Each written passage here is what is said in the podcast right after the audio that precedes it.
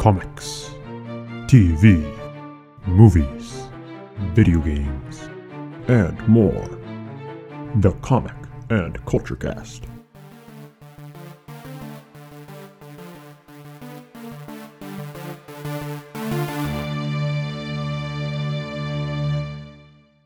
Holy Harley Quinn has some new friends, Batman. It's time for the Comic and Culture Cast. This is Lesz, your marvelous Marvel guy. And I'm your lore master, Brad. Alright, so this episode we're going to be talking about Harley Quinn's and the Birds of Prey. This is the latest DCEU film, and we are going to be covering it for you guys. Before we get into any of that, we're going to have Newsflash. Uh, so, do you want to set the timer? Yes, I can. Okay. So, while he's setting that up, I'm going to explain to you what Newsflash is. Uh, basically, we have 15 minutes to get through all the news that has happened since last episode. There's quite a bit, so I don't know, we might use it all up. We'll see. Um, any news that we don't get to will be on next episode um, or on the Facebook page, and we'll get to the Facebook page and all social medias uh, and at the end.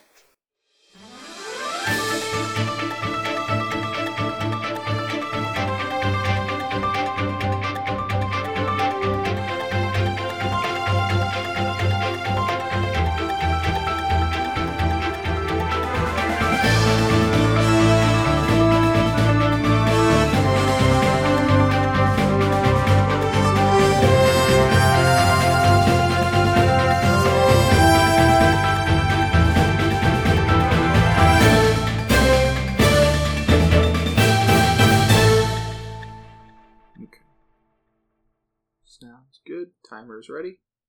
All right. And go. All right, so we're gonna start with the Super Bowl because that was a couple weeks ago. So we had some uh, TV spots for some movies and shows and all that stuff. So just kind of going in order, we had The Invisible Man, uh, Top Gun Maverick, Mulan, and the final full final trailer released for that online. Uh, Fast and Furious Nine released a trailer. Uh, Black and Widow, and there was also some new posters for Black Widow if you want to check that out. Uh, no Time to Die. Uh, Minions: The Rise of Gru. Uh, Minions released its full trailer a couple days later. Uh, Wonder Woman 1984 had like some like ad, but it wasn't like you know a trailer trailer. And then what I thought was the coolest thing because we were not expect at least I wasn't expecting this. Uh, we had a Disney Plus spot for uh, the Falcon Winter Soldier, WandaVision, and Loki, which was really cool. So make sure to check out all of those uh, if you have not already. Yeah, for sure. Those are pretty cool. And uh, the Kansas City Chiefs are the Super Bowl winners of this year, by the way, also. Yeah. We'll say that. Um, so for Netflix news, uh, the show Locke and Key is now available on Netflix. Came out February 7th. It's a TV series based on a horror comic written by Joe Hill. Um, this kind of recently came out in the public, but I've known it for a while because I read the comic way back when. Uh, Joe Hill is the son of critically acclaimed um, and award-winning author Stephen King and Tabitha King. So not a lot of people knew that. I guess he didn't want people to know that, but I mean, the second you become a known author, people find out who you are. Um, Yeah. and uh, Stranger Things season four was teased recently, and that's been released. If you want to go see some new things that are coming up in the season before the trailer comes out, go check that out. Yeah. All right, so uh, we'll talk about the Oscars next. Um, just kind of some highlights. Uh, Toy, Toy Story 4 won Best Animated Feature. Joaquin Phoenix won Best Actor for his portrayal in Joker. And Parasite won Best Picture, which is the first uh, non English film to win Best Picture, which is really cool. Um, those were all the um, awards that I had listed here. Bradley, do you remember any other like big highlights? Um, uh, 1917 won for best cinematography. Uh, it it Oh, also yes. won for best special effects, which I know there's been a huge debate, especially with comic book fans, um, on how 1917 beat Endgame. Um, but we're not here to debate that. But yeah, 1917 won quite a few things. Uh, I think it won score, um, sound, effects, cinematography. It won like all of the stuff that has to do with the fact that it's all just a really good shot movie. yeah. That was the one that stood out to me. Uh, Netflix didn't Yeah. win anything. That was another thing. Is uh, none of the Netflix nominees won anything. Obviously, Toy Story four beat uh, Klaus. Um, the Irishman did not win any of its uh, awards, supporting actor, best picture, um, and neither did Marriage Story. So that's another thing I remember. Uh, another thing I want to add too that I thought was actually kind of funny. Um, and I, you know, I love the Avengers Endgame, but I, I still think it's really funny that apparently Avengers Endgame is the only film to hold the title of highest grossing film of all time and not win anything. at the Academy Awards. Yeah, I think that's interesting as well. I was like, that's kind of interesting. um, but yeah, that's all. Like it, it's it's all yeah. kind of debatable conversation, but yeah. Um. So I will do my Marvel stuff. Uh, Marvel Studios has rumors floating developing. Uh, um, has a rumor floating that they are developing a Secret Invasion series for Disney Plus. The Secret Invasion series is uh, kind of the whole thing that's come out with uh, uh, Captain Marvel and the Skrull. Um, so we're not quite sure how that's going. Uh, Oliver Jackson Cohen has been fan cast as Moon Knight for the new Marvel slash Disney Plus series that is beginning development. Um, Oliver Jackson Cohen is known for his um, role in The Haunting of Hill House, and he is the Invisible Man in the new film The Invisible Man. Um, the Falcon and Winter Soldier has reportedly um, wrapped production in Atlanta. Um, Sam Raimi, the director behind the Tobey Maguire Spider-Man films, is in talks um, to direct Doctor Strange in the Multiverse of Madness. Scott Derrickson, who has previously tasked with the directing, has uh, released this decision or has praised this decision. He thinks it's a great idea. Um, and Sony has set a date for a new Marvel film, October eighth, twenty twenty one. So twenty twenty one is looking like a huge year for Marvel. Cool. Uh, I want to talk a bit about that whole Secret Invasion thing because I'm like I'm surprised that they would want a Disney Plus show for that. I, I was thinking it'd be like an Avengers like big time like crossover thing, but yeah, for sure. Uh, it it definitely could be. I I kind of think.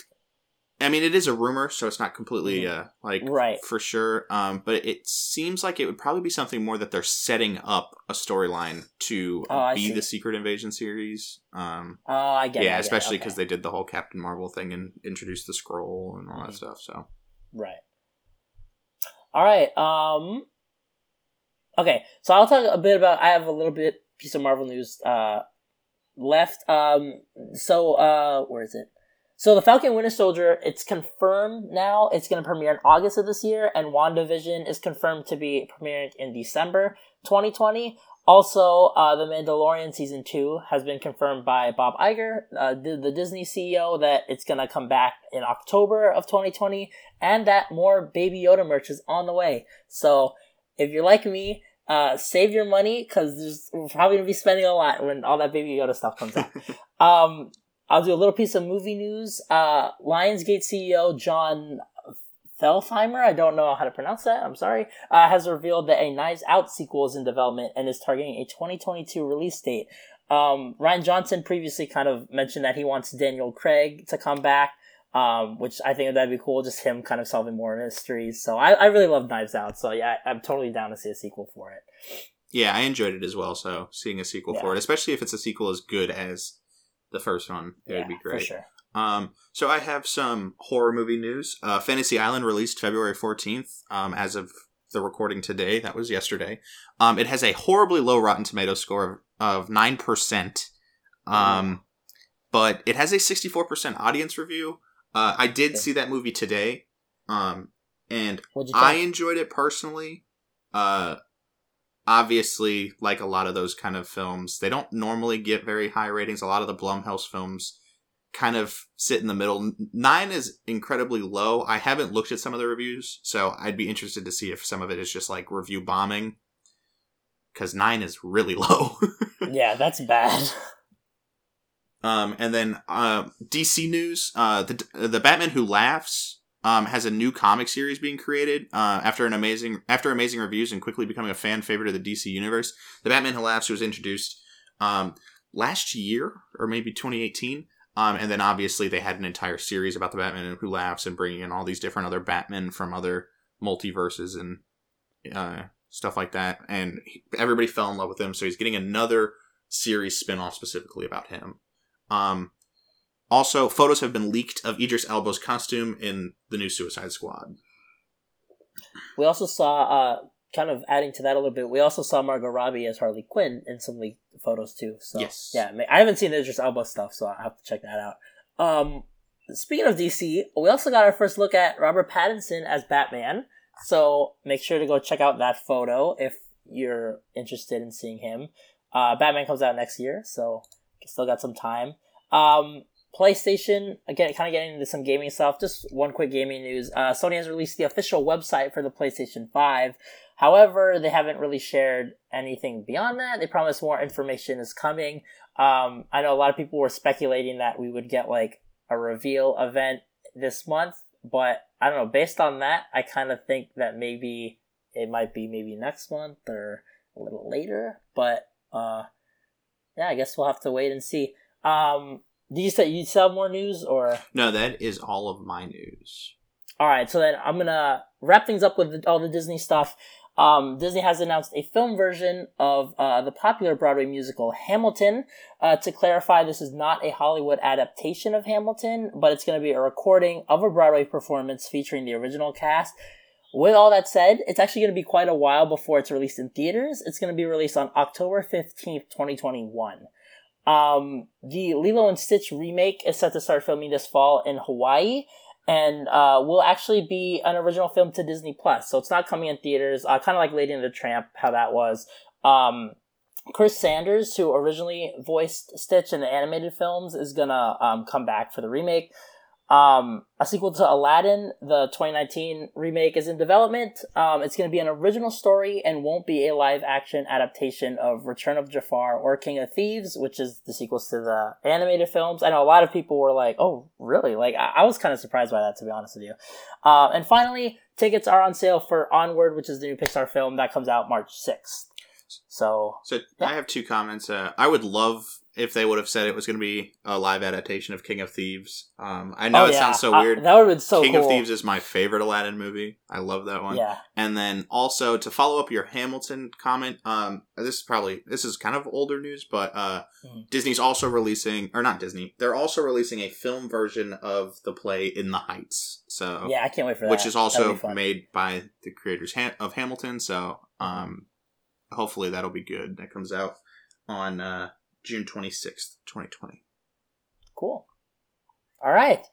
Wait, this just in? The- No, I'm um, how how much time do we have? Out of Uh, we have about four and a half minutes left. Oh, dang! We like we really got through that. Yeah. Well, well done. All right, so uh, we're gonna be talking about uh, Birds of Prey this episode. Uh, it's gonna be a review episode. Um, do you want? I, I mean, I wrote something. Um, I don't know. You said you didn't, right? So I didn't. Normally, I, I like to kind of just do my reviews off Yeah. of like my thoughts because usually my thoughts are collected enough to talk about. Do you want to go first, or do you want me to go? Um, I feel like we could kind of go in pieces. Um, so, uh, but I can definitely Okay. start with my initial like reaction and thoughts of the film. Yeah. Um, so, Okay. uh, Birds of Prey, the fant- the fantabulous emancipation of one Harley Quinn. Um, I thought it was a good movie. Um, good in my book is kind of neutral.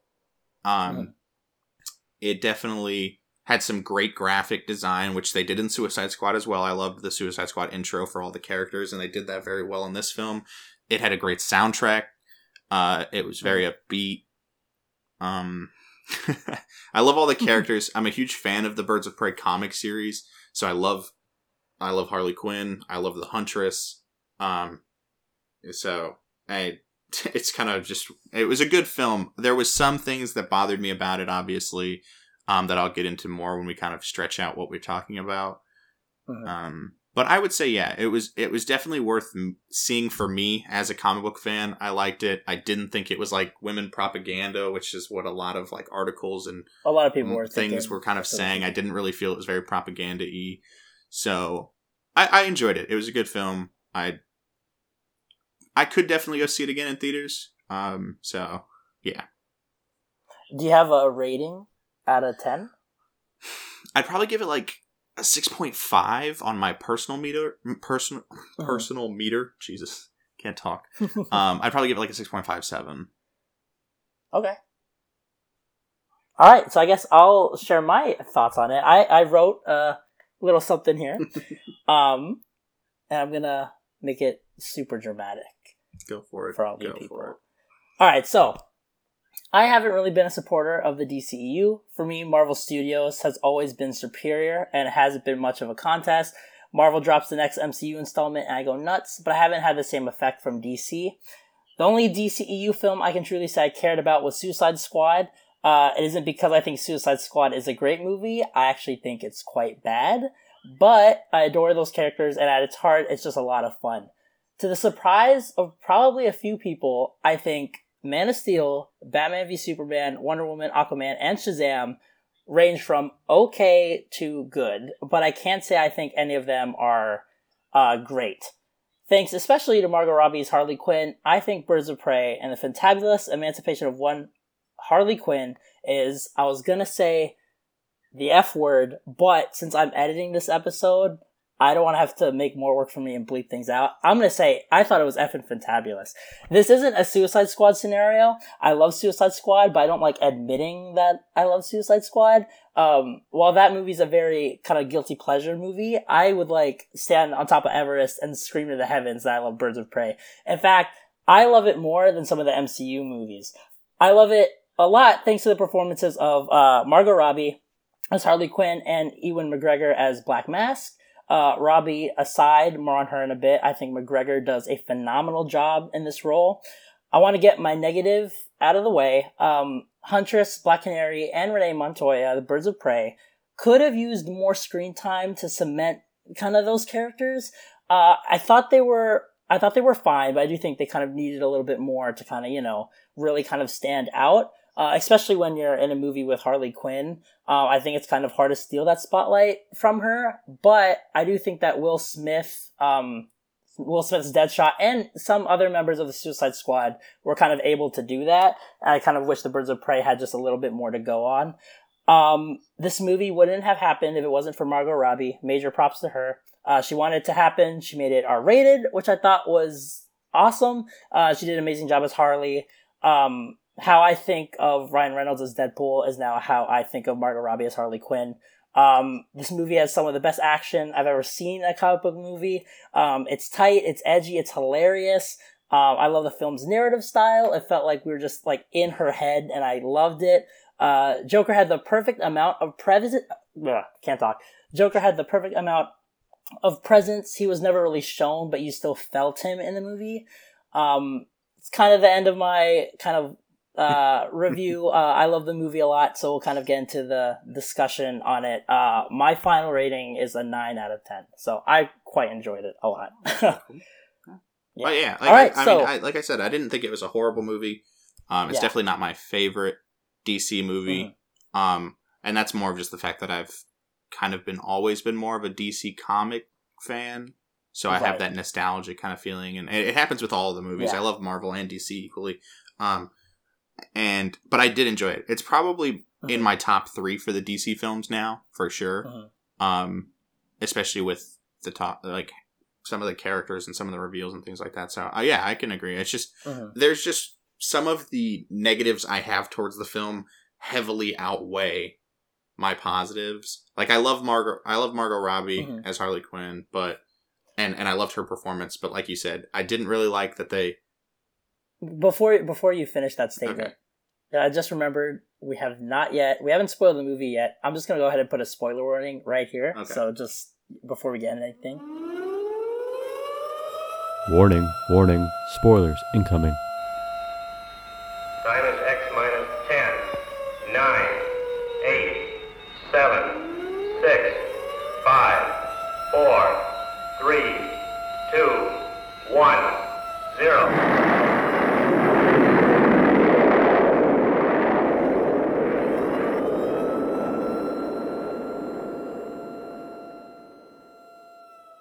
All right. So yeah, I'm sorry. What were you saying?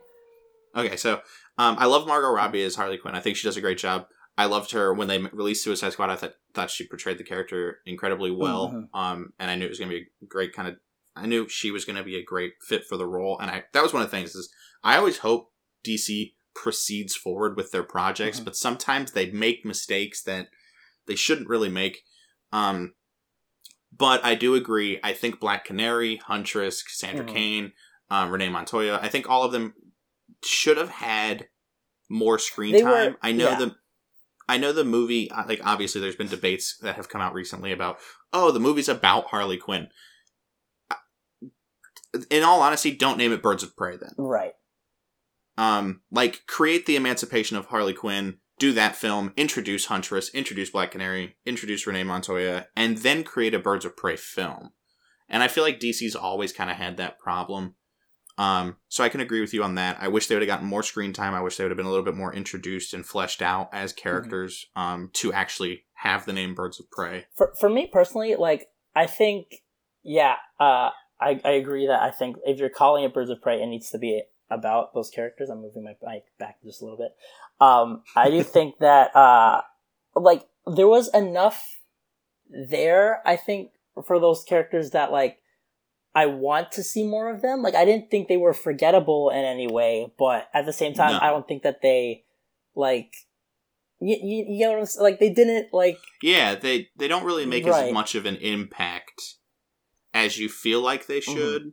Um, especially being called Birds of Prey. They they're definitely not forgettable characters. Right. Um, I, I always forget. and I hope this. Name. I hope the movie does well, to like so we can see more. Like I know that it's hasn't done as well as I think people have hoped at the box office. So, I, Well, it'll I, definitely it'll definitely make its money back, Yeah. which I feel like is what Mhm. a lot of people are overlooking. yeah, Um, and I always forget the actress's name, but the the one who played Black Canary, she did an amazing she job. did awesome. Yeah, Uh, um, uh, Dinah Lance is one of my favorite characters in the comic books when it comes to female characters. I love Black Canary.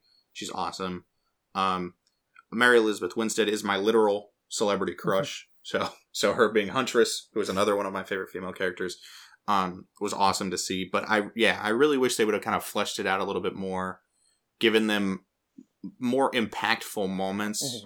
Um, and like, cause yeah, they're not forgettable. I would love to see them in the movies again. I just like the Mhm. Suicide Squad movie. Suicide Squad wasn't my favorite DC film, but I would love to see Will Smith come back as Deadshot. I'd love to see all those characters return because I think they do great job as their characters, but Mhm. sometimes the movie itself doesn't do them incredible right. justice. So that's that's my thing about the that's my one of my negatives about the film. That, that's really the only like big negative I have. So if you just want to continue with your negatives, and then uh, we can move on to like the neutral and Okay. positives. But Um, so one of my big things is I'm a very big villain fan. Mm-hmm. Um, I always love the villains in comics. I think, I think villains can a lot of the time be way more memorable than heroes. Mhm. Um, and obviously they're not the ones you want to root for, but when movies do a good job that you're kind of rooting for a character, um, it's great, especially when it's the character you're not supposed to root for.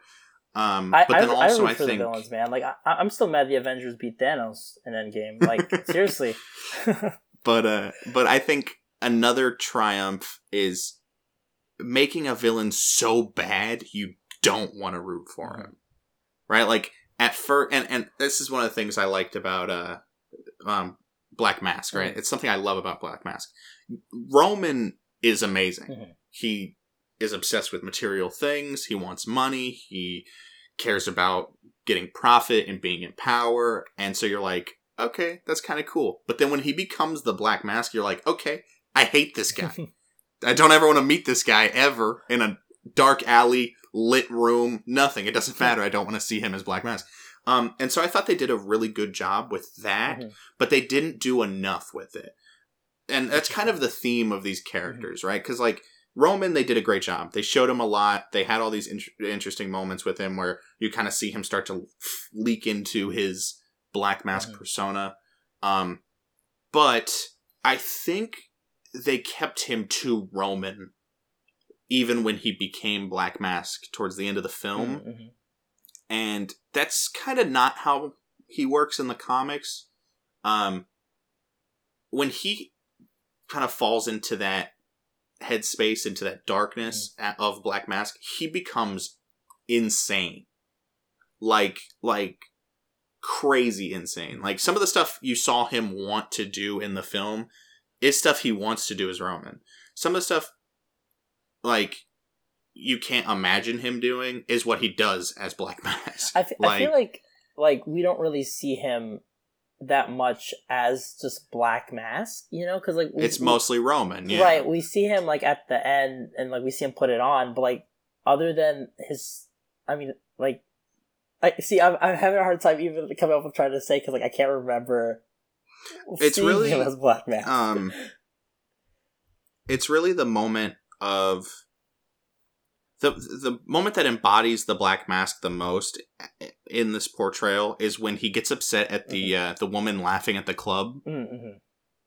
and he makes her stand on Yes, the yeah. table, and it, you get really uncomfortable watching the scene.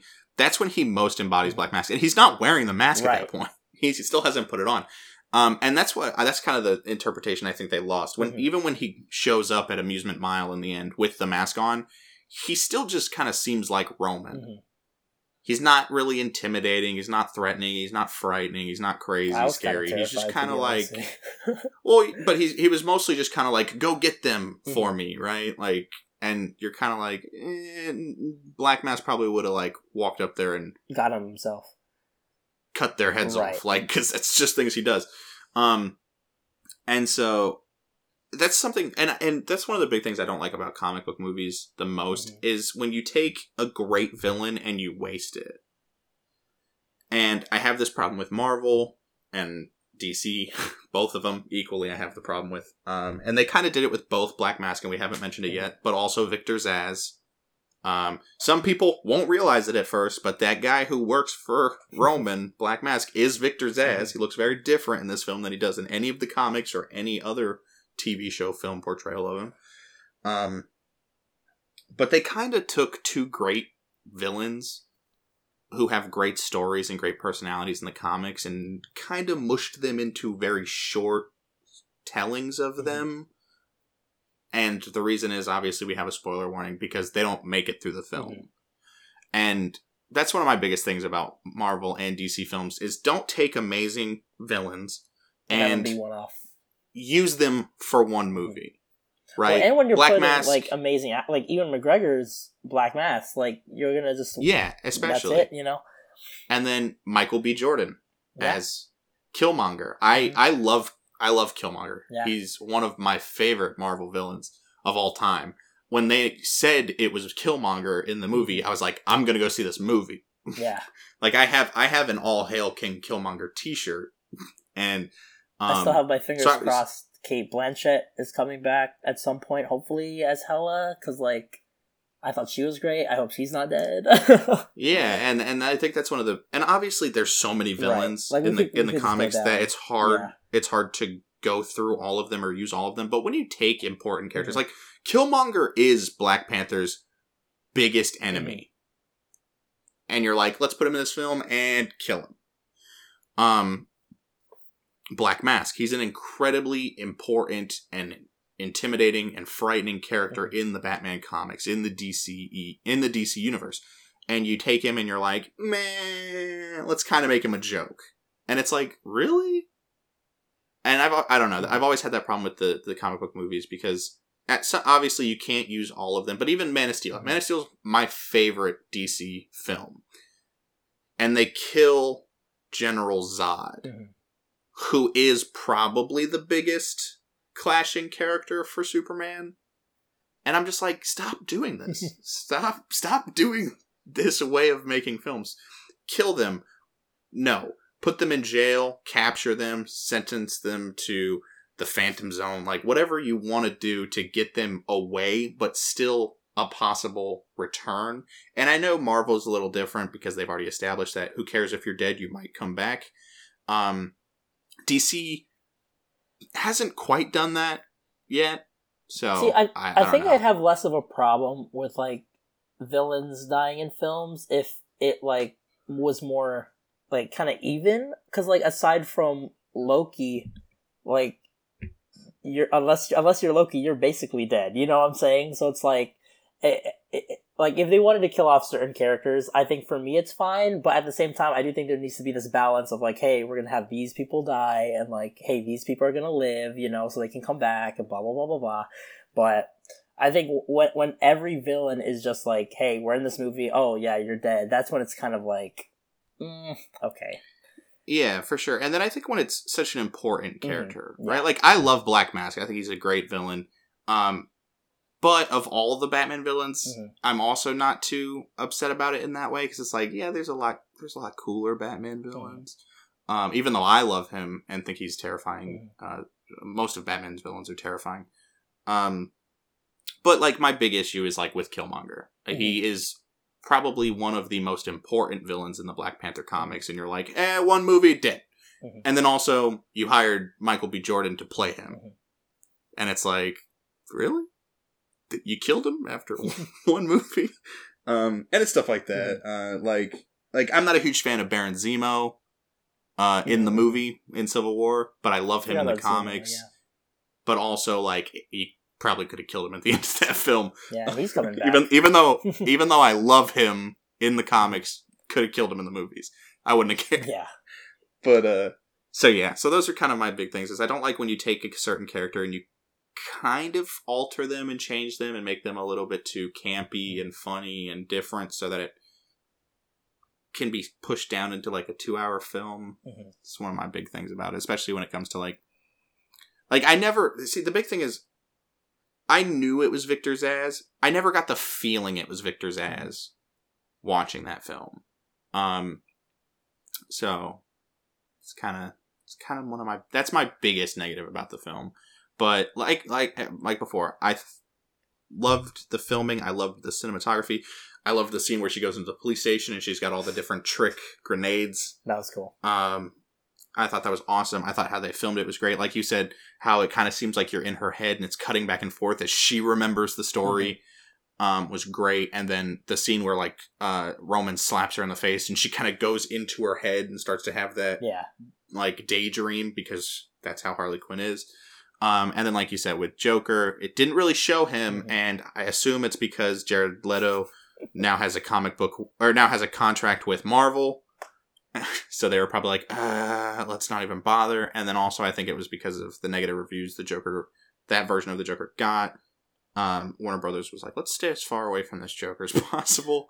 one of, one of my And, other um, positives that I have is like it felt um like it's I, I I think the thing I have with DC is that like um obviously with Marvel a lot of their stuff is kind of connected right? With the DCU we haven't really seen that. Uh, and like I, it felt like with Man of Steel and BVS that that's what kind of they were going for but then obviously with the whole thing with Snyder I think that vision kind of fell through.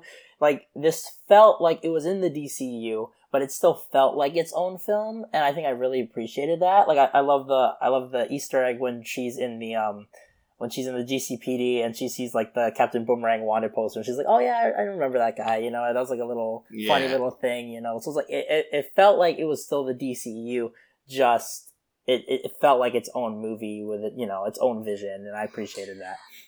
Yeah, and and I feel like that was I mean that's one of the biggest complaints I have with the DCEU and Mhm. we've had this conversation before. Yeah. They they don't they don't quite flush out their films, Right. right? Like if Man of Steel would have come out and then Batman would have come out, then Wonder Woman would have come out and then Batman vs Superman would have come out. You kind of feel like they're establishing establishing this storyline, but also they have these standalone films. Mhm. And when the DC obviously they rushed it, they were like, "Oh, Man of Steel, uh, Batman vs Superman," uh, like, and you're like, "Okay, hold on, slow Yeah. down," because now it just kind of seems now it seems like you're not you're not focusing on the journey Mhm. through the films and more of just reaching that finish Right. line. Um, which is Marvel kind of enjoyed their journey Mhm. through the films and getting to that finish.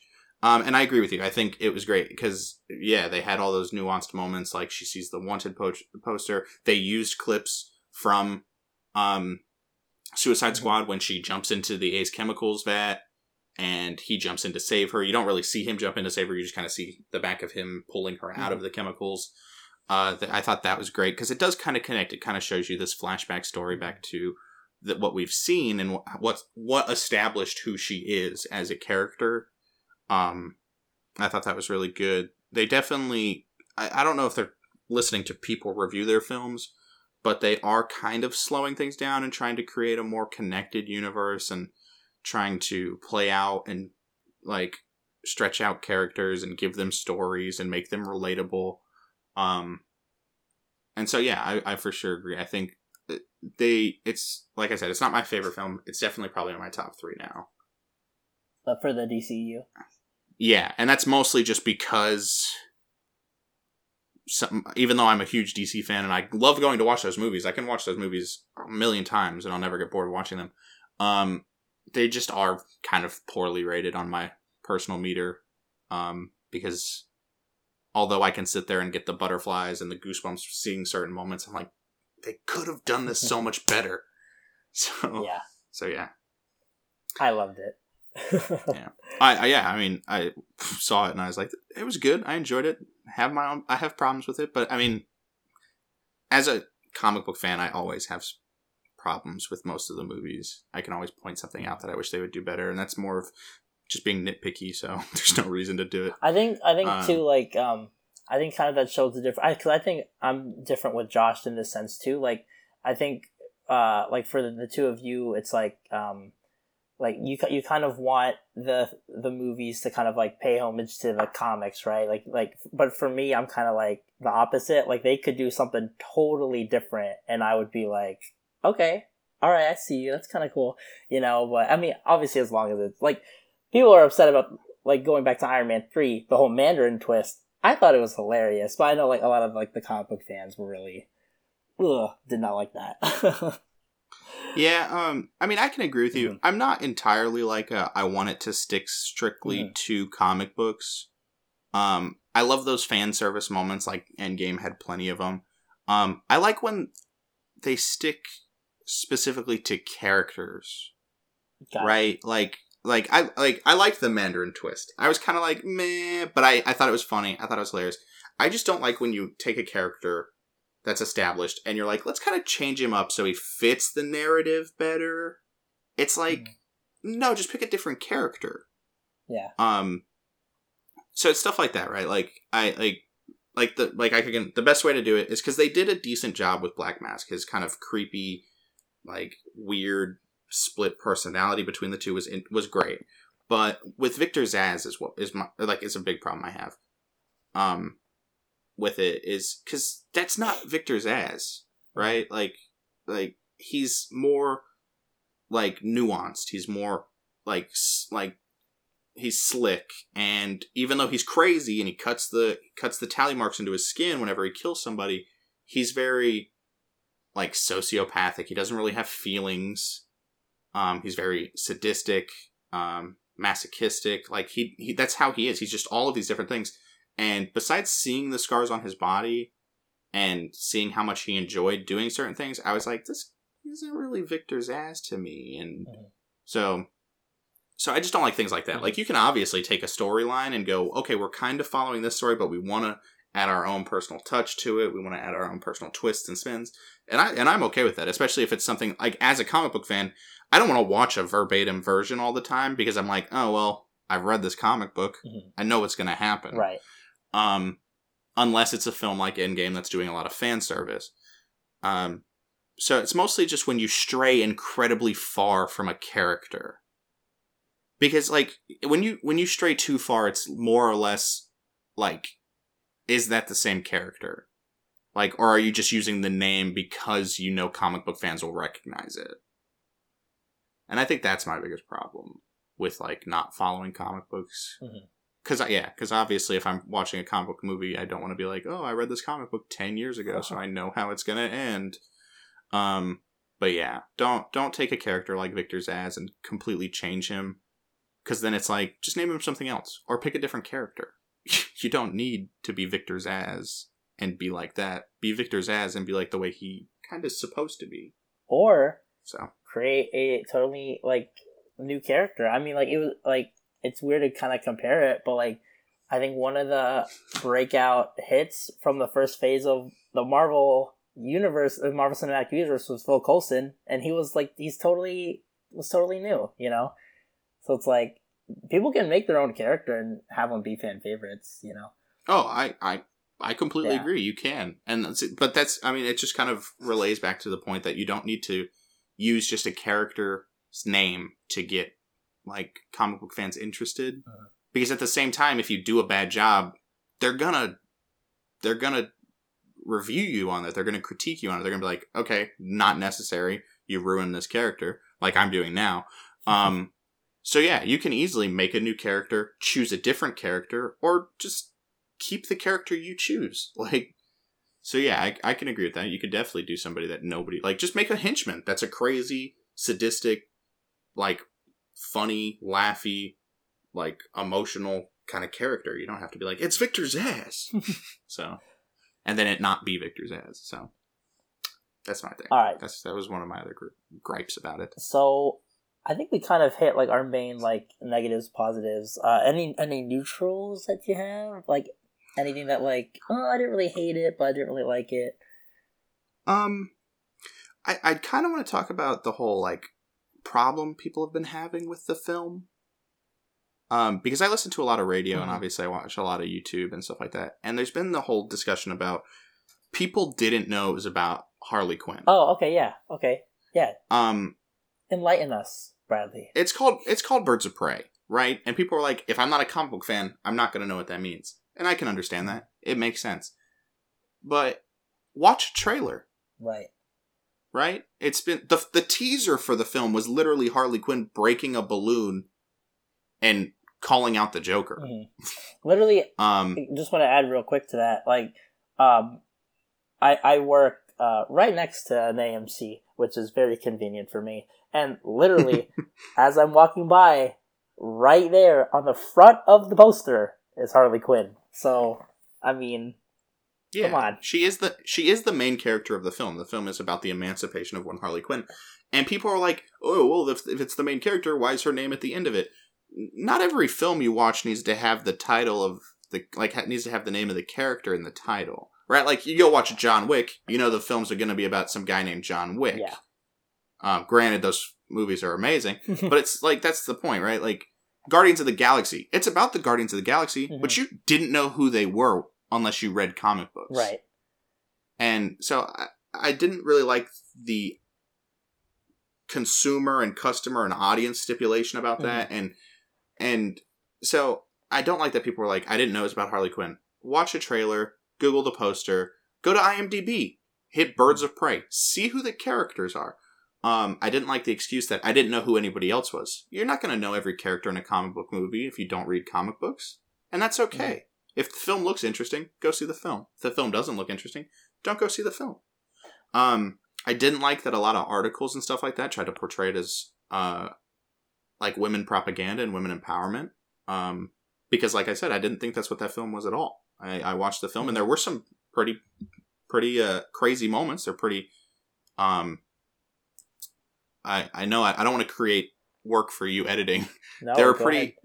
There were some pretty hardcore moments showing them like beat the crap out of people, and like Mhm. but it's not one of those moments where it's like, oh, it's just women beating up men. It's one of those moments where you're like, dude, they're kicking the crap out of people. Right. Like that the whole scene in Amusement Mile where they put on all the gear and they It pick up all the awesome. weapons and they just it was awesome to watch.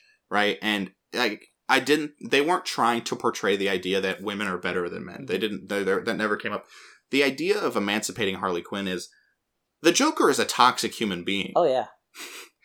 and he beats her he humiliates her he uses her he does all these different things and then he takes all the credit right it's Mhm. kind of like renee montoya she does all this hard work and then her partner at the time took the credit then he became captain that's it's it's not the idea that men are bad it's that the idea that sometimes there's toxic people in your friendship and your your relationships and that's just kind of how it, portray- it it plays out so i didn't think of it as women empowerment or women propaganda i just thought of it as a movie with really cool female characters and a really cool male villain kind of duking it out, battling it out, telling a story, right? Mhm. I like the Birds of Prey comics.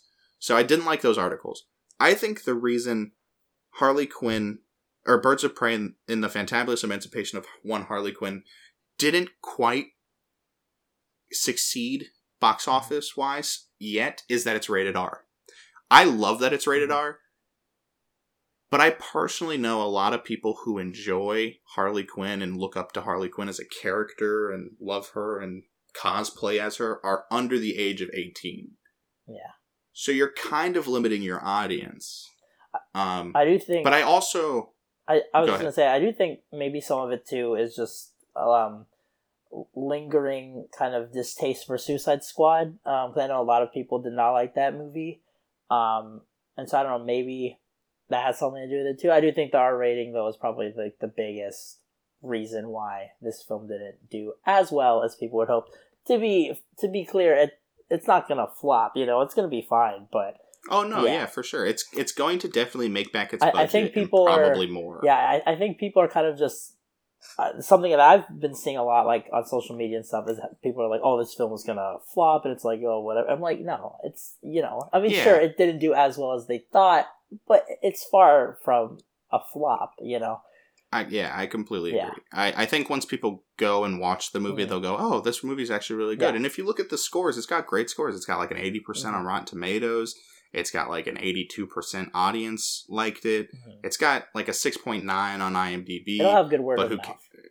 but like, yeah, it's definitely one of those films that it's more of like people talking to each other, saying like, "You should go see it if you really want to." Eh, Like if you're unsure but you kind of want to see it, go see it. Um, and I that that goes to the people listening. If you're not very, if you're not quite sure if you want to go see it, I recommend go see it. Mhm. I think it was worth the amount of money it cost the ticket.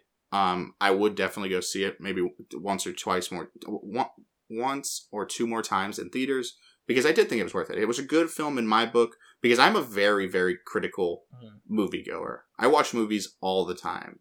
Um, but I can still like appreciate movies if Mhm. unless a movie is deemed horrible by me, it's probably good and worth seeing for some people. Right. Um, but yeah, I, I agree. I think the kind of the distaste for Suicide Squad, and then just the distaste for the DCEU in general, yeah, is kind of what played uh, kind of played a part into it. But I think yeah, I think I, I the R rating, although it does the movie justice, Mm. it helps out the story, it helps out the character, and it does a great job to be R rated. I think it kind of alienated some of the people who probably would have gone and seen the movie. Yeah, agreed. And and like you said, I don't think it's going to flop. Mhm. I think it's going to make its money back. It's probably going to make out. It's going to make more. Thirty-three million dollars in four days is not a small amount of Mhm. money. I will never have thirty-three million dollars, Um, but but I think I think a lot of people put too much on how much money movies make nowadays. Mhm. Granted, like like a lot of superhero movies make crazy amount of Mhm. money. A lot of Marvel movies make crazy amount of money. Crazy Mhm. crazy amounts of money. A lot of DC movies or don't really do that. Mhm. A lot of Disney movies do. Star Mhm. Wars does. So like I I think just being like, oh, four days, 33 million dollars, it's going to be the worst movie ever." Yeah. is jumping. I, I want to add something too. It's it, it was funny how like um this happened a few months ago where someone told me uh that like oh like Chris Evans I guess is now like his movies flop and everything because he's not Captain America. I'm like, what are you talking about? And they're like Knives Out. I'm like, "Wh- Knives Out did it like did it flop? Like I I think people are under this impression that like unless you make a billion dollars that you're a flop. I'm like that that's really not true at all. I think I, I agree. I think if you make back your budget and more, you're a Mm-hmm. Successful film. Right. Um, and Knives Out definitely not. Yeah. And and that's the other thing is I don't think it can only be deemed on money nowadays. You know, because like Mm-hmm. Yep. obviously you want to make back your money, but Knives Out had incredible scores. Oh yeah. It was critically acclaimed. A lot of people thought it should have been nominated Mhm. for Oscars. Mhm. Um, it had a great story. Yeah. I saw it multiple times in in theater. It is. It's probably one of my. It's probably my top three favorite films of 2019 for Mm-hmm. Same sure. Uh, I know it was on your list for the top 10 films of the Mm-hmm. decade. Um, but it was a great film, and I don't think you can deem movies as a flop. If like, yeah, I agree with you. People are like, it has to be a billion dollars. Why? Mm-hmm. Right. If a movie costs fifty million dollars to make and it makes hundred and fifty million dollars, That's a success. that's not a that, it. It literally tripled its production Yeah. cost. Like that's a good amount of money. Mhm, Just because it's not a billion, just because it's not half a million, mhm. doesn't mean it was a flop. Not all movies are gonna make that much money. Right.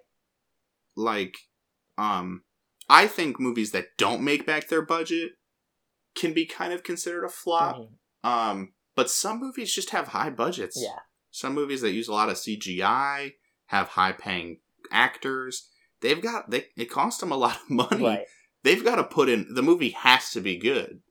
Um but at the same time if you have a billion dollar budget and you make 900 million dollars back, Mhm. that's a good amount of money. Yeah. Doesn't mean it's a flop. It could still have a 90% on Rotten Tomatoes, and 9.0 out of 10 on IMDb, and it could be liked by 96% of the people who go and watch it. Mhm. It didn't make back all its money. Yeah. It's still a good film. Still made a lot of money. Mhm. Just like 33 million, I will never have 900 million. Yeah. So so I and it was it's only been a week. Right. It's only been a week. Give it some time. Even if it's not the highest grossing DC film of all time, it's still a good movie. It's still worth seeing. I recommend seeing it. Lesz is going to recommend seeing Oh it. yeah. Most comic book fans are probably going to recommend seeing it. Even Mhm. even me with my negatives about it and my negatives with the characters and some of the ideas, I still think you should go see it. Mhm. So All right. that's about that's that's basically that's where I'll end it. Cool. Because I know I, I know I talk a lot. All right, so I guess that kind of wraps up our discussion on Birds of Prey. Uh, for our game slash activity, uh, do you want to explain it since it was kind of your idea? Um, sure. So for our game slash activity, and I know we've been doing this kind of a bit lately. We're doing a top ten again. Um, probably gonna do be doing a lot of top tens for for comic book movies because it's it's pretty interesting to hear the discussions. Yeah. Um, we're doing uh, our top ten favorite anti-heroes. Um, in anything, it could be comics, it could be film, it could be books, TV shows, whatever you want it to be. Mine are mostly comic books because I'm a comic nerd. Mine come from Um, all over the place. Yeah. Um, I some of them I was afraid of picking because I was like, nobody's gonna know who these people are. So some of those are my honorable mentions. But um, yeah, I and then I have some debatable ones in my honorable mentions as well. Um, but so it's our f- top ten favorite anti-heroes. Um, we're gonna work our way down the list. We'll go into discussions about them unless you don't really need to discuss them because some of mine most people should know. Yeah, I feel like uh, specifically more towards my top, people are gonna start knowing mine. Uh, but I feel I feel like for the most part, my top ten is like people know these. Yeah, Yeah. for sure. Mine, I should. There, there's gonna be a few people who I have to explain Mm-hmm. because some people have, don't read comic books, but if you watch some of the TV shows and movies, you'll definitely recognize the names. All right, do you wanna do you wanna start? Um, I will. Okay. Okay. so this is top ten. This is number ten was my most debated one, but I had to put him in it. Um, and it is Logan Wolverine. Nice. Um, I know a lot of people are probably gonna be like, but he fights for the X Men. Uh, in the comic books, he's very self oriented as well. Mhm. Sometimes he doesn't do the right thing. Sometimes he does what he wants. He's not always the nicest person. Um, but I love Wolverine. Obviously, he Hugh Jackman as the character, iconic. Yes, will never be forgotten. Mhm. I would love for Taron Egerton to play him in the new series because I love Taron Egerton, but nobody will live up to Hugh Jackman's Wolverine. Yeah. Um, and so yeah, I don't really need to explain who he is because you probably know him. Yeah, I, I'll just say, yeah, I, I love Wolverine. Uh, Hugh Jackman is one of my favorite actors, so yeah, I'm glad I'm glad he's in your uh, top ten. I actually didn't put him in my top ten because of the whole X Men thing, but I'm glad you I'm glad you have him there. Uh, my number ten is uh, from God of War. I put Kratos. Um, obviously, he's the main main character in God of War. Um, I actually, a funny story. I didn't really like him in the original uh three games I, to me he was just like that one dude that screamed too much i was like whatever but i really uh fell in love not just with kratos but with the god of war series in general with um the, the recent 2018 game um it was one of my top uh 10 games of the decade i really loved that game and i think um i think having a uh having a son in atreus i think really kind of made him more of like a relatable character so um yeah, I yeah, I have Kratos number ten on my list. Yeah, I, I mean Kratos is a great character. Mm. Unlike you, I did like the original God of Wars. I love. I've played all of them. They're some of the greatest games that I've I've Mhm. played. I love mythology as a the lore master. I love all kind of literature, mythology, and stuff like that. I do love Kratos. He was great. He was outstanding. He was an Mm-hmm. outstanding character in God of War Four, and I'm really hoping we get something about God of War Five. I know. soon. Yeah, I'm waiting for that. Um, so so no, I can completely agree with that. um, so my number nine, uh, this one might be something people don't really recognize. Um, he was recently added to the Mortal Kombat 11 lineup, and it is Spawn. oh, nice. Um, I love Spawn. I think he's a great character. If you don't know who Spawn is, he's kind of like a like angel of death for the devil. He um is also he's kind of very Ghost Rider like. He's like a vengeance person. He kind of seeks to go after the people who have wronged the living. Um, he originally was created because he was wronged himself. Um, I just think he's an awesome character. It's really interesting when you look at him. He's not wearing armor. It's actually like a like it's, it's almost like a symbiote, like Venom, Mhm. that kind of entangles his body. Um, his cloak that he wears can like stretch immensely, and he's just a really cool character. I love I love Spawn. Uh, new movie coming soon, right? Is that next year? Um, I'm not sure. I know it's in talks Mm-hmm. and kind of still being discussed about things. I don't know if they've talked about the year it's going to come out. I don't even know if they've started producing. We we should totally like during like a quiet month, like just do like we, we should do a Spawn episode. That'd be kind of fun.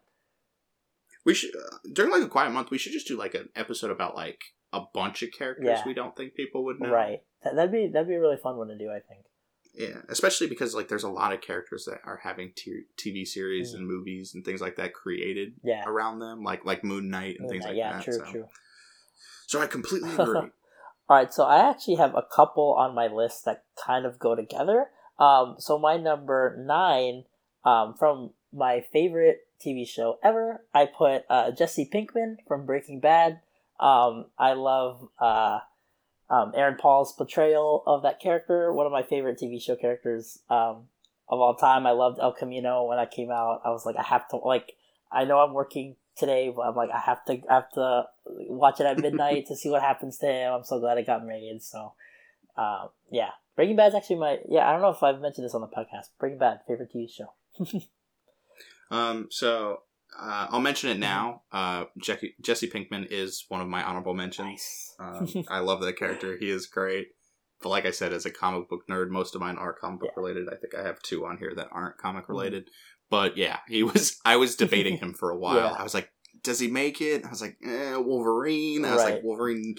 So it was a lot of debating. This is uh, my top ten lists are always going to be ridiculously hard to decide. So, but yes, Yeah. he's my, one of my honorable Nice. mentions. Um, my number eight.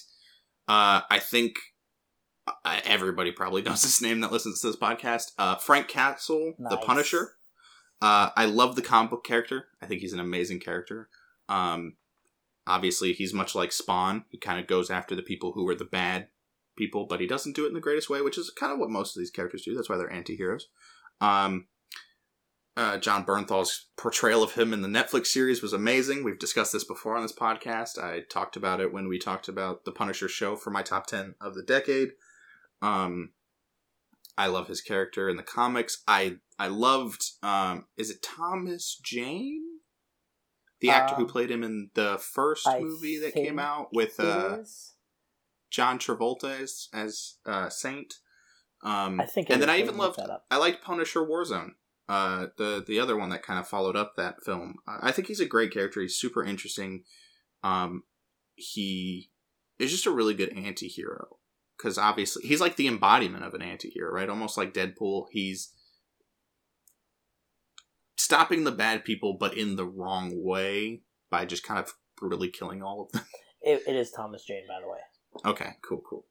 But yeah, so my number eight is Frank Castle, the Punisher. Okay, so uh, my number eight. I think this is the controversial one because I think some people are gonna be like, "No, he's definitely he's definitely bad." But and based on the picks that we've made so far, I'm also thinking now that oh, you know, I think he's bad. Is bad. is it a comic book character? No, I I put Walter White as my number eight.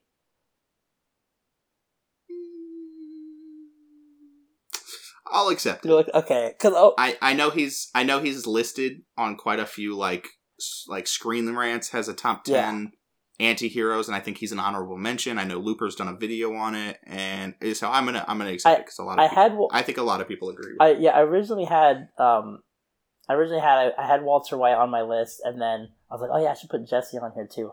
But then then I was kind of like, well, but Jesse's like a lot better than like in terms of like morals, you know.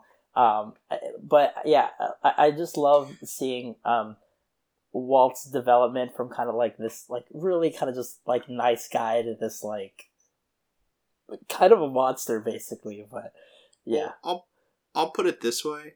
Um, he's not the, these characters aren't on my list, but Mhm. they are considered anti-heroes in comic books. Uh, Magneto is considered an Mhm. anti-hero, even if you're like, meh. Uh, Deathstroke is considered an anti-hero. Saying, okay. like so i don't i don't think just because your character is very very bad it makes him only a villain Mm-hmm. I mean, right he's because the main protagonist, i mean so of Breaking yeah, Bad. and he doesn't. He, Yeah. he cares about people. Mhm. He tries the best to help people. Yeah, true. Um, even though he's like a bad guy and he's selling drugs and all that stuff. I, so I would say definitely Okay. anti-hero. You, you made a great case for uh, Walter White. Um, so my number seven. Uh, this is another one people might not know is Lobo. oh yeah, Lobo. Uh, I love Lobo. Um, obviously, I love the people that are higher up on the list because they're higher up on the list. Uh, Lobo is a alien bounty hunter. Um, he's a incredibly awesome. He rides like a spaceship version of like a Harley. Um, he where he uses like a double barrel shotgun. He has a chain. He's just really like he's almost like Dog the Bounty Hunter as a comic book character. And I'm not a huge fan of Dog the Bounty Hunter, but Lobo is really cool. I really like him. He's gone up against a lot of the known heroes. He's fought Superman. He's fought Batman. He's gone against Green Lantern. He's um, been around for a long time. He knows uh, Superman's father. Um, he even calls Bruce Wayne uh, Thomas Wayne once. And so he's been around, and you're like, whoa, like Martian Manhunter doesn't like messing with him because he's somehow got some crazy, weird situation going on that Martian Manhunter can't even deal with him. So I like Lobo. Don't know how many people are going to know Lobo, but Lobo. and I love his name. Like, yeah, Lobo. Lobo. Maybe I'll name my kid that. Lobo. Um, all right, so my number seven is uh, also from a TV show. Actually, I just noticed I put all the TV people together. Um, one of my favorite TV shows ever, Twenty Four. I have Jack Bauer um, as number seven. Um, I just, yeah, I think Kiefer Sutherland did such a fantastic job um, in that series. I I love kind of the original.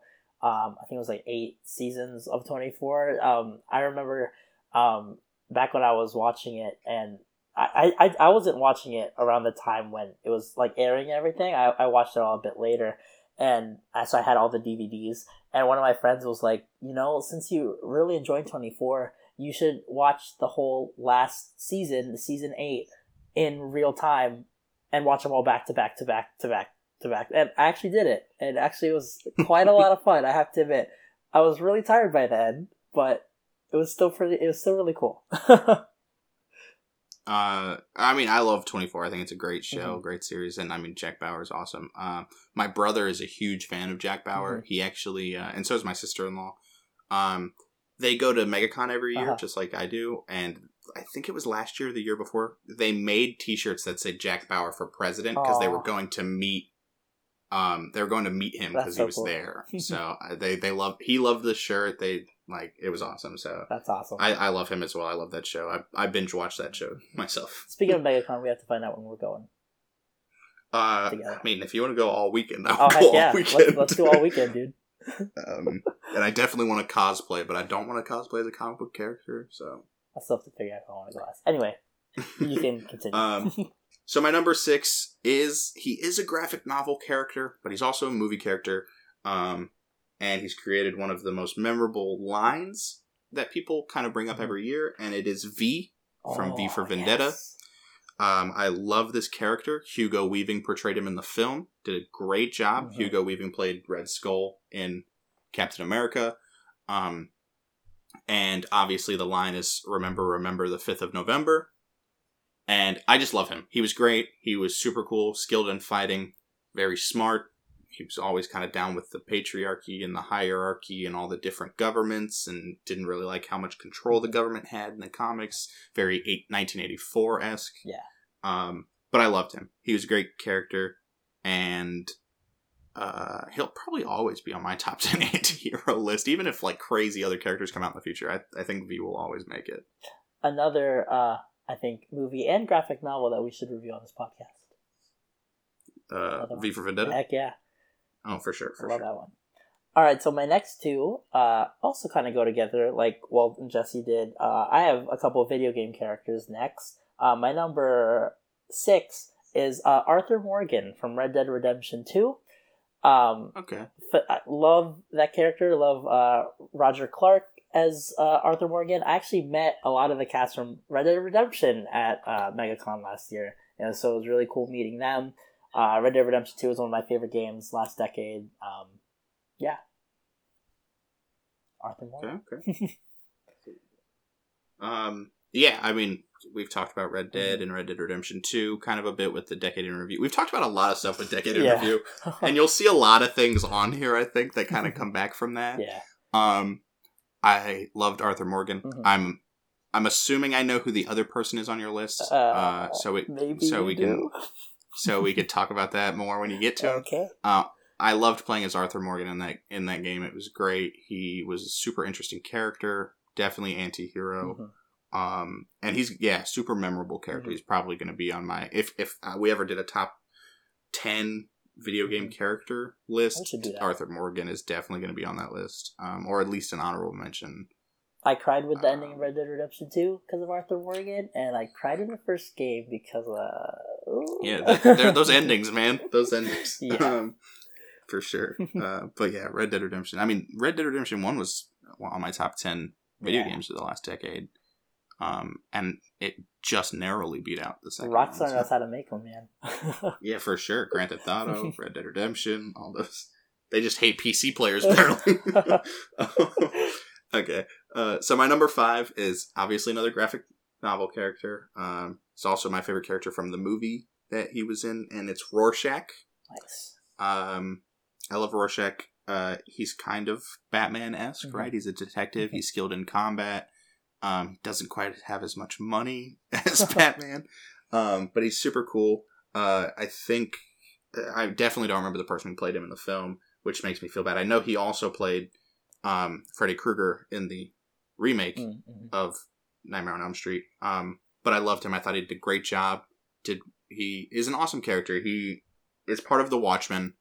Um, for people who don't know, um, he's his name's Rorschach. He's got this cool mask that is a Rorschach like blob blob, Mhm. but it moves and changes with his emotion, which I think is super cool. Um, and I've seen a couple videos of people making masks that kind of change, which is impressive Mhm.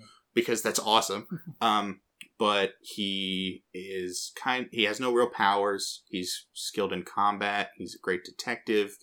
Um, he's very violent though, Mhm. and he doesn't really like the police. And if you haven't read the graphic comic or graphic novel or seen the movie, doesn't quite make it through. So that's my number five. cool, cool.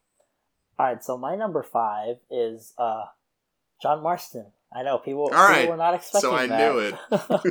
um, even though he can't swim, we still we still love John Marston. Uh, he was like Yeah, the man. first. Um, uh, aside from Nathan Drake, because I'm a big Uncharted fan too. Um, John Marston was like the first video game character that I'm like. That I just I knew, you know, like eh, aside, you know, aside from Nathan Drake, the obvious ones like Mario and Sonic and all that. Um, I, that was the first time I ever cried in a video game. Was when he died at the end of Red Dead One.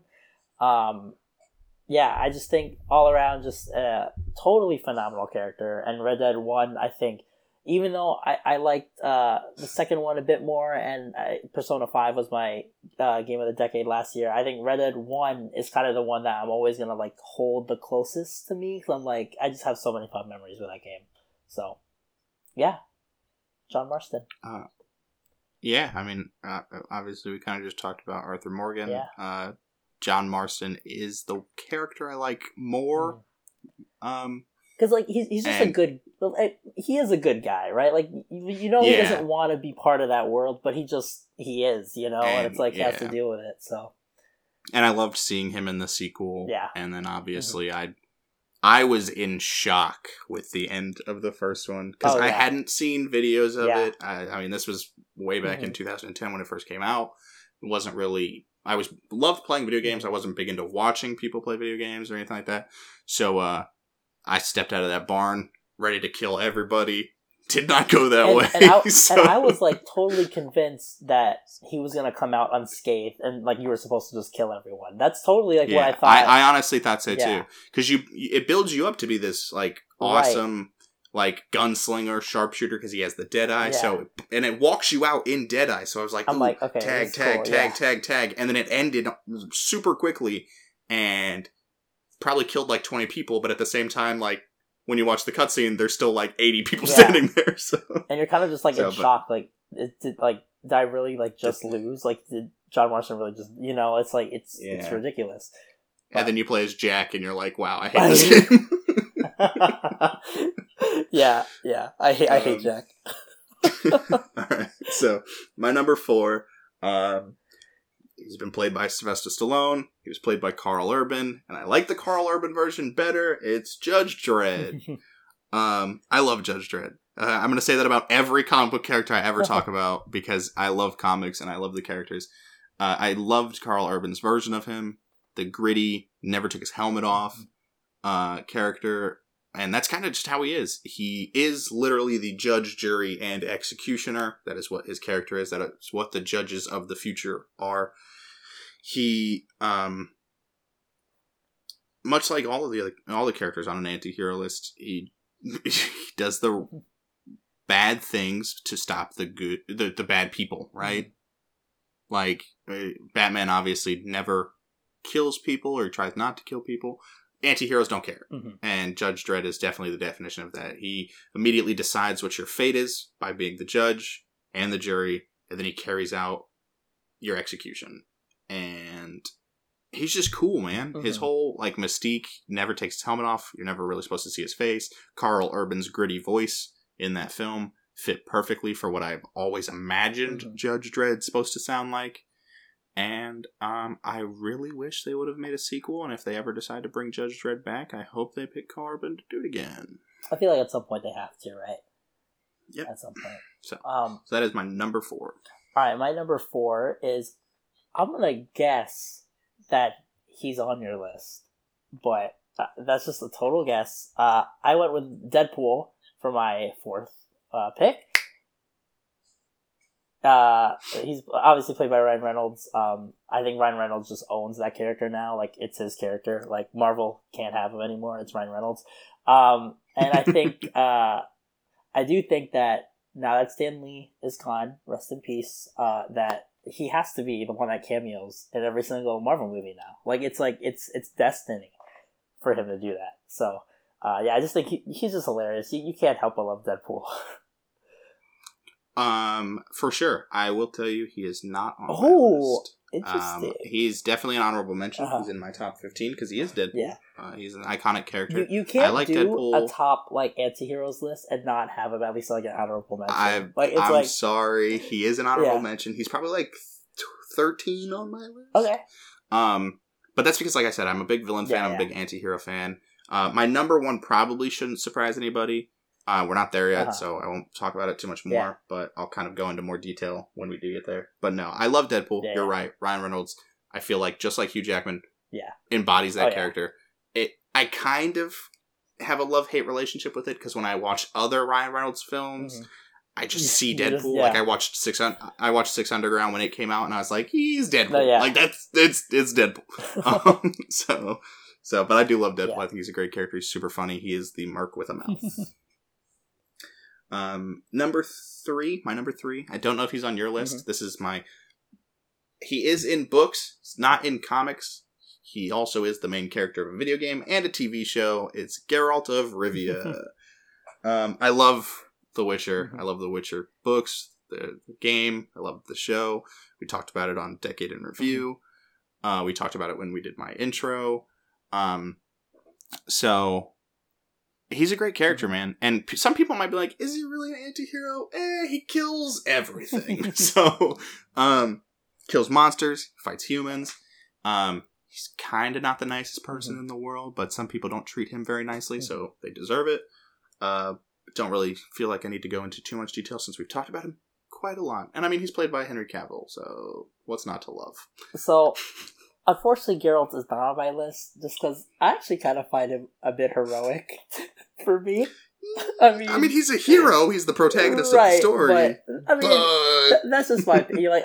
I, but you gave me credit for Walter White, so I'm going to let you get credit for Geralt. But no, yeah, like I, th- like I was debating on putting him on my list because uh, when it, when it comes to like just like if, if we were just listing top ten characters in general, Geralt's on my list, like 100. percent But it's like I don't know, maybe it's the way I played him in the games. I I don't know. That's just me, but Oh yeah, I mean, I played him like somebody who was just worried about money. Whatever Oh, okay. outcome was going to give me more money, I didn't care if it was the right thing to do or the bad thing to yeah, I I, I kind of made him a nice guy. So, I, I toned him down. Um, my number three is actually might actually surprise a lot of people, um, especially because he's this high it- on my list. Because is it Waluigi? No, I'm just kidding. dude, can you imagine? He's actually one of my honorable mentions. Actually, though, um, no, that's not true. Um, just because I actually just was introduced to this character quite recently, um, but immediately was kind of like, dude, like you're the best. I love you. Uh, he's like my he's my favorite character in Dragon Ball. I have Vegeta number three on my list, and people are probably like, "What? Like, did it like All right, like right. Vegeta's like he's in Lesz's top ten? No, yeah, I, I've become like a really big Dragon Ball fan thanks Is, to this is it because of Kakarot. Kakarot? Oh yeah, Okay. oh yeah, oh yeah. I, I, I can't wait to do our review on it. But yeah, Vegeta, and I I beat the story and everything like that. Like. I just immediately I was like, oh man, like I like this guy more than Goku, man. Like he's hilarious. Every time he opens his mouth, I just I just laugh by I just I just I go crazy because I just find him so funny. Um, but at the same time, I I love his development. Like um, when Goku's fighting uh, Majin Buu and Vegeta's kind of like, dude, I'm never gonna surpass you. I was kind of like, finally, you finally realize that you're never gonna surpass Goku, and I thought it was just awesome. Um, yeah, by by far my favorite character in Dragon Ball, and actually he's become one of my favorites um, of all time. I really like Vegeta. For sure, for sure. When we go into like a when we do a review of like characters and stuff Mhm. like that, we should definitely just have like a top ten characters Just in of all general, time, yeah. like just anything in general. Um, I agree. I Mhm. love Vegeta. He is one of my favorite Dragon Ball characters. He's not my Mhm. favorite Dragon Ball character. Um, that character's not on this Mhm. list. Um, it is his son. I love Oh, Trunks. Trunks, nice. I think Trunks is awesome. I think he's a great character. He's really cool to watch. Um, but I for sure agree. Uh, Vegeta is awesome. He's a great character. He's very interesting. He's intimidating. He's powerful. Um, and seeing his character development throughout Dragon Ball and Dragon Ball Z was super awesome. And I loved him in Kakarot as well. I've been enjoying that game. Uh, I also beat it, so Nice. that'll be fun to review. Um, my number two, uh, I've talked about him before as well. He is John Constantine. nice. Uh, I love John Constantine. He is uh, a master of the dark arts. He uh, does exorcism. He communicates with demons. Uh, he's from the Hellblazer comics, so he's another comic book character. He's been in a lot of TV shows. I love the actor who plays him in the TV shows. Uh, I think he does a great job, and I- don't really know what else to say Mhm. about him. Uh, there was a movie about him that Keanu Reeves played him. Um, so Yeah. I love John Constantine. I like the idea of the fact that he kind of is this embrace. He's embraced the dark arts and dark magic, and he kind of goes head to head with some of the other magician like uh, characters in DC. But um, yeah, he is my number two. Was he part of the uh, Crisis on Infinite Earths thing? He was. He uh he came he's he's also a regular occurring or he's a he's a reoccurring character on uh Legends of Tomorrow. Oh, okay. Um they talk to him a lot, but he was in Crisis on Infinite Earths. He goes to he he goes to meet um Tom Ellis's Lucifer. Ah, okay. Um that's that's where Tom Ellis's cameo comes in for the show. Um and it's because and he knows John Constantine and right. so, but yeah, Cool. he's yeah, great character, and he was there. Yeah. All right, this is crazy. We're at the top two already. Um, so, uh, I was going back and forth between my top two for quite a while. Um, and then I was like, okay, how, how am I gonna how am I gonna narrow this down? Because I think both actors that portray these characters do phenomenal jobs, and I, I just I, I I do think that both of them are better than their heroic uh, counterparts for me. Um, Okay. but the reason why I ended up going with one versus the other is I think um, one if if I was like if I was in this universe, right, which one would help me out if I was in trouble? And I think my number two absolutely would not help me out. He would stab me in the back and that's why I'm like, freaking, you can't be my number one because you know you, you wouldn't be nice to me. I went with uh, Tom Hiddleston's version of Loki um, from the MCU. Um, I, like I said, I love Tom Hiddleston's portrayal. I love Loki, but if you know, I, I think I think we get along. I think we're both pretty mischievous. He he would he would turn me in to Thanos or whatever the second he could, and so that's why I'm like, you know what, I can't, you can't be my number one because my number one would, you know, be nice to me. So that's why that's why I went with Loki for my second one. It was very tight, but Yeah, I mean, I, I like. I can't Loki wait for the show. Uh, by the way, I'm excited for the show, Yeah. man.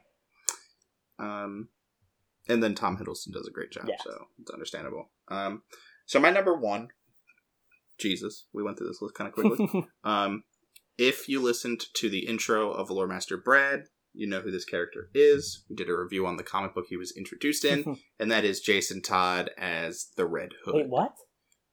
Um, That's who. I I love the Red Hood. He's an amazing character. I love his kind of clash with Batman as to what is right and what is wrong, what needs to be done and what do you not do, what what will I do that makes me better than you?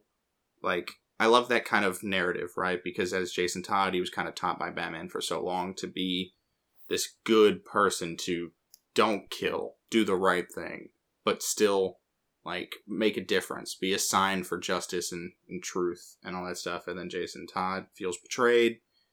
Um, he's killed, brought back to life, and he returns and kind of takes on the persona that I will do what you aren't strong enough to do, and he becomes the Red Hood. Mhm.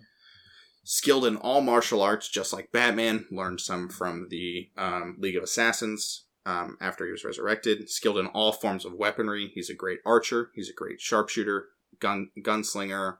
Um, he's trained in uh, sword fighting, um, all types of edged weapons, blunt weapons, and I think when you go to that extent, that you're literally the anti-hero version of Batman. Even Oh, though. Batman's like a vigilante, don't classify him as an anti-hero. When you become the anti-hero version of Batman, I think you are miles above a lot of other anti-heroes. Yeah. So Red Hood for sure. Yeah. Great pick. I was not surprised. um, out of curiosity, who are your uh, honorable mentions?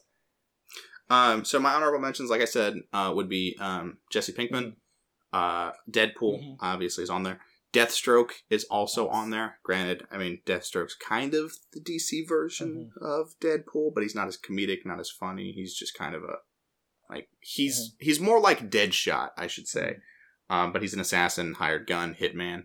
Um, Ghost Rider is up there I as well. Ghost Rider. Yeah, it's a good pick. Uh, yeah. Um, Waluigi actually is because I love Waluigi as a character, and I wouldn't say he's really a villain because I feel like Wario's more of a Yeah. villain of Mario, and then because Luigi's not quite as heroic as Mario, Waluigi's not quite as villainous as Wario.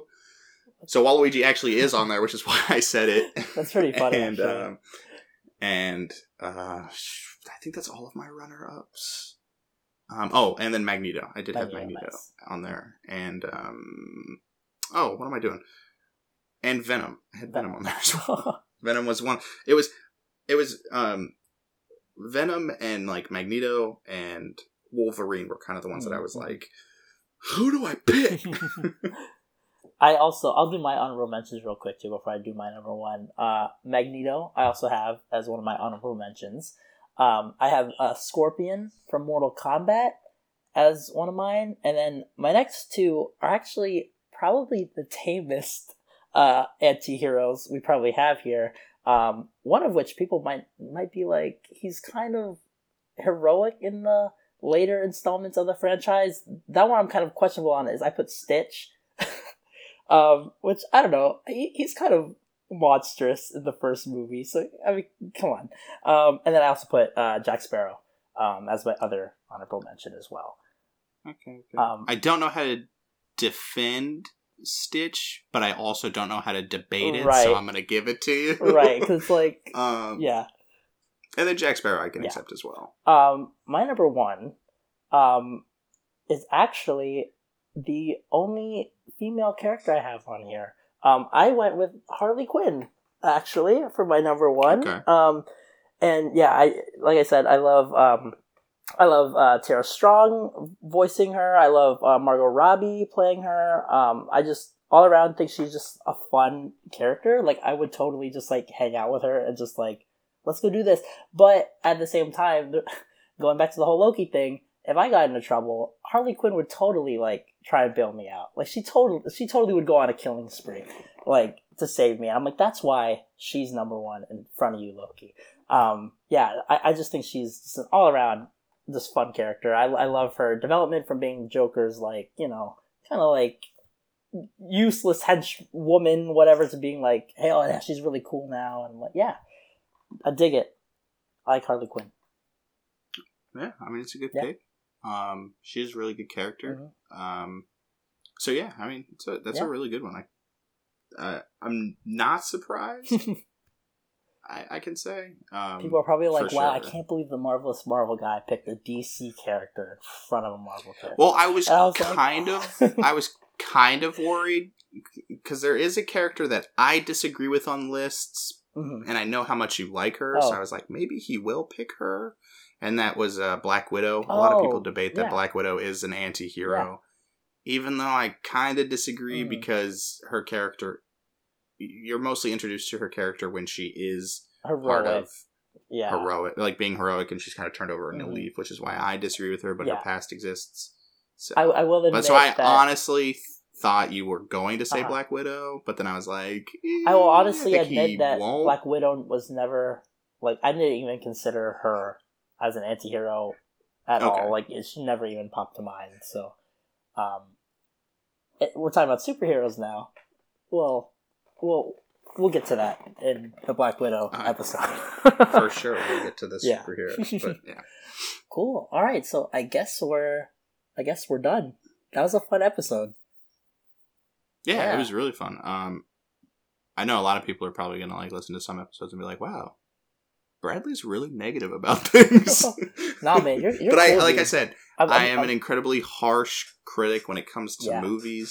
Um, but I do enjoy them. Yeah, like yeah. that's the thing is, like I can sit there and be like, I love this film. I love Mhm. watching this film. I get goosebumps. But at the same time, I can go, but this is why it's not a great film. But, yeah, but I think that's what makes it more of an interesting discussion, right? Because like, I mean, I really I loved a lot about the movie, but I'm glad that you had like these kind of issues with it, so we were able to talk about it. Because it would have been so boring for like, yeah, we liked it, okay, top ten anti-heroes, you know? It was, it was, it was So, great. yeah. Yeah, okay. And then, and We're done. Definitely could have. It, it'll it'll win all the awards that Endgame didn't. Yeah, right. So Best costume design incoming. uh, best uh i don't know they have i mean they have best like cgi right Mhm. they have best like editing and stuff Yeah. like that um Well, what, did, what didn't Suicide Squad win like best? What did that win? Did Or it? was that makeup? it once i thought it would oh, makeup okay. because I of thought it was killer costume, croc no, that sounds that sounds more like Suicide but i think it was makeup because of killer croc Yeah. because his whole his whole thing is Yeah, I, th- I think you're right. I think you're right.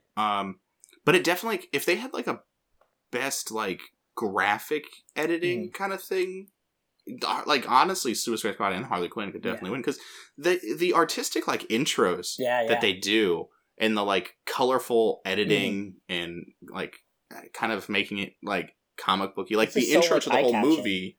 yeah. Yeah, the intro to the whole movie when she's talking about the Joker and Mhm. her and how things worked and then splitting up and all that stuff was super interesting to watch. Super cartoony and awesome. And you see Joker and he doesn't look like Jared Leto's Joker. he looks like actual comic book kind of Joker. And then she looks like Margot Robbie Harley Quinn.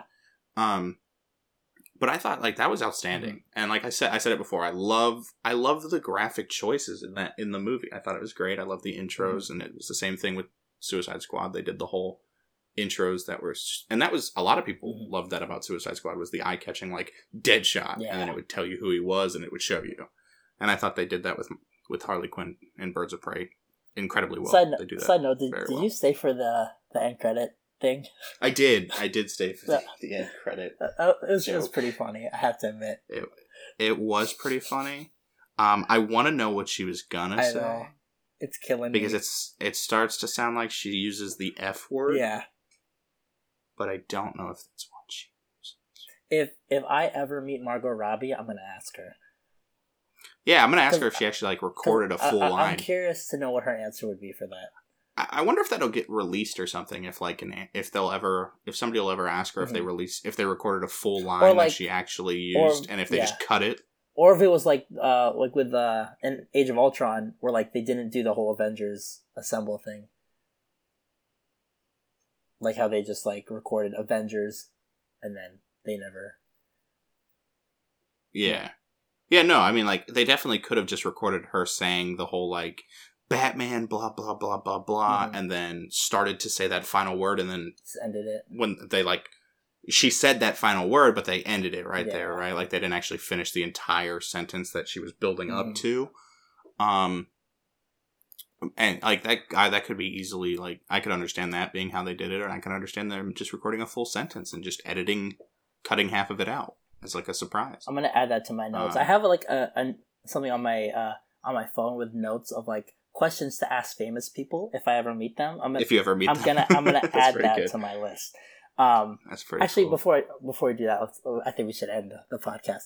Um, for sure. Okay, so uh, you I can. still don't think we have a line yet That's right, we don't.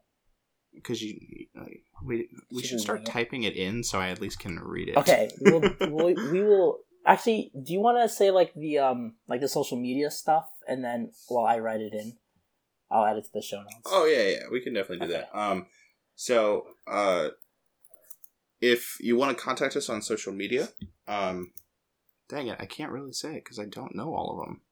Or you can just do yours, and then I'll like, you know. Okay. Um, if you want to contact me on social media, uh, I'm at Loremaster Brad on Twitter. Um, I'm also Bradley Bean on Facebook. If you do want to ask me questions on Facebook, um, and I'm Bradley for real on Instagram. I do post comic book stuff there and video game stuff. So if you guys ever want to see kind of what I do, that works as well. Um, I'm uh, at Lesz Is More on uh, Twitter and Instagram if you want to follow me there. Uh, Josh, who is not here this episode, uh, hopefully will be back soon, um, is uh, at Joshua Comics. Uh, okay, and I finished typing the. Wait. Uh, Okay, I've typed, I've typed it in the show notes. Um, and then you can reach out to us on Facebook, YouTube, BitChute if you just search the Comic and Culture Cast. Uh, next episode is Sonic the Hedgehog. So I'm gonna go watch it. We're recording this on February 15th, so Sonic is out already. I'm gonna watch it tomorrow. So actually, yeah, I'm actually quite looking forward to it. Originally, I wasn't gonna watch it, but now like I'm kind, I'm kind of excited. Yeah, I'm a huge Sonic fan. Um, and when I saw the first trailer, I was kind of like, "Eh, I don't know. And I love Jim Carrey, so I was like, I like Jim Carrey. But I think just because of the fact that they went to the lengths of re-editing yeah, the design, for that. I I definitely give them props, and I definitely am gonna go see Yeah. it. Uh, we talked about this before that I was gonna go see it. Yeah. So yeah so make sure you uh stay tuned so because we're gonna be talking sonic for you guys um i guess that's it uh, do, you, do you see the line in there yes, Okay. I do see that. so whenever you're ready all right. Wailing Wolffish Aquaman, we've reached the end of the podcast. well that's just too bad aqualad i guess we'll have to wait until uh next episode for sonic the hedgehog hail hydra All my friends are heathens, take it slow. Wait for them to ask you who you know.